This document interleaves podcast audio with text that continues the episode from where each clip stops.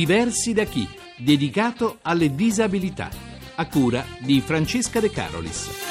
Buongiorno, oggi andiamo in Emilia-Romagna dove si sta sperimentando un progetto di inserimento nel mercato del lavoro di persone con disabilità psichica basato sul metodo IPS, Individual Placement and Support. Ne parliamo con il dottor Angelo Fioritti, direttore del Dipartimento di Salute Mentale dell'AUSL di Bologna. Fioritti, un metodo definito rivoluzionario, ci spiega perché e su cosa si basa? È un metodo che ribalta la logica con cui si è prevalentemente seguito l'inserimento lavorativo delle persone con disturbi mentali gravi, la schizofrenia o il disturbo bipolare, cioè anziché creare delle situazioni protette in cui prevale comunque l'aspetto formativo e lo sbocco nel reale mercato del lavoro è del 5-10%. Il metodo IPS sostiene direttamente la persona nel fare le operazioni che ognuno di noi fa quando cerca un lavoro, guardare le opportunità nella propria zona, leggere gli annunci su sul giornale, preparare un curriculum, fare delle simulazioni, delle interviste di lavoro e soprattutto fornirgli un supporto pratico ed emotivo anche quando il lavoro è stato trovato, finché il cittadino utente non senta di averne bisogno e giovamento.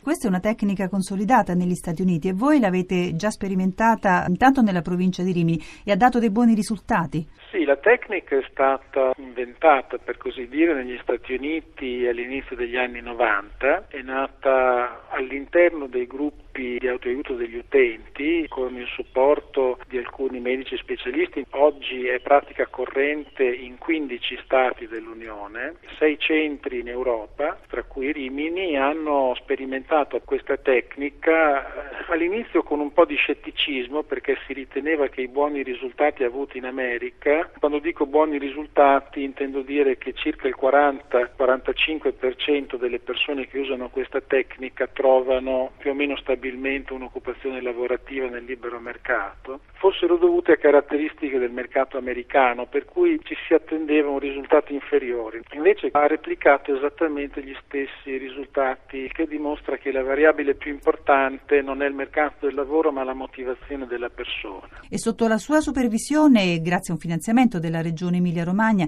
e in collaborazione con la rete NAIP, da novembre scorso state sperimentando questo metodo su tutta la regione. La settimana scorsa abbiamo esaminato i dati dei primi sei mesi di attività, su 128 utenti reclutati 63 hanno iniziato un lavoro, di questi ben 35 hanno dei lavori contrattualizzati. È un bel successo. Questo non ci deve far dimenticare che c'è un 60% di persone che anche con questa metodologia non trovano lavoro, per cui noi potremmo iniziare con l'IPS e molto spesso ecco, anche nei casi che non trovano lavoro il cittadino stesso a chiedere delle soluzioni più protette diciamo, dell'approccio tradizionale. Io credo che non debbano essere messe in contrapposizione ma debbano essere l'uno complementare all'altro. Donato Piegari è il primo fra i professionisti specializzati formati per diventare operatori IPS, quindi in grado di affiancare la persona nella ricerca del lavoro. Piegari, quante persone ha accompagnato in questo nuovo percorso?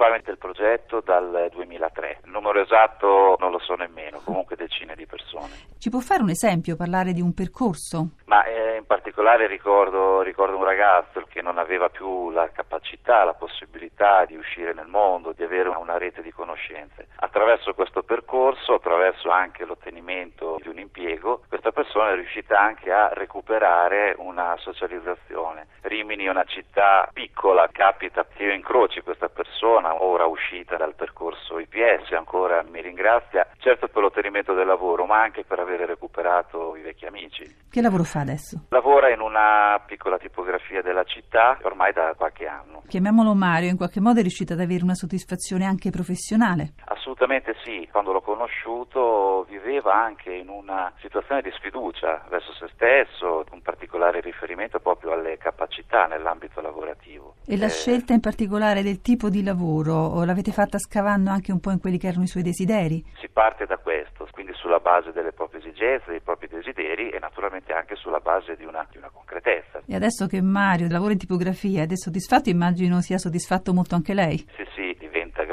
importante anche per l'operatore PS sicuramente. Avete ascoltato Diversi da chi? Per contattarci chiamate il numero 06 3317 2168 o scrivete a diversi da chi chiocciolarai.it. Vi diamo appuntamento a sabato prossimo alle 6.34 sempre su Radio 1.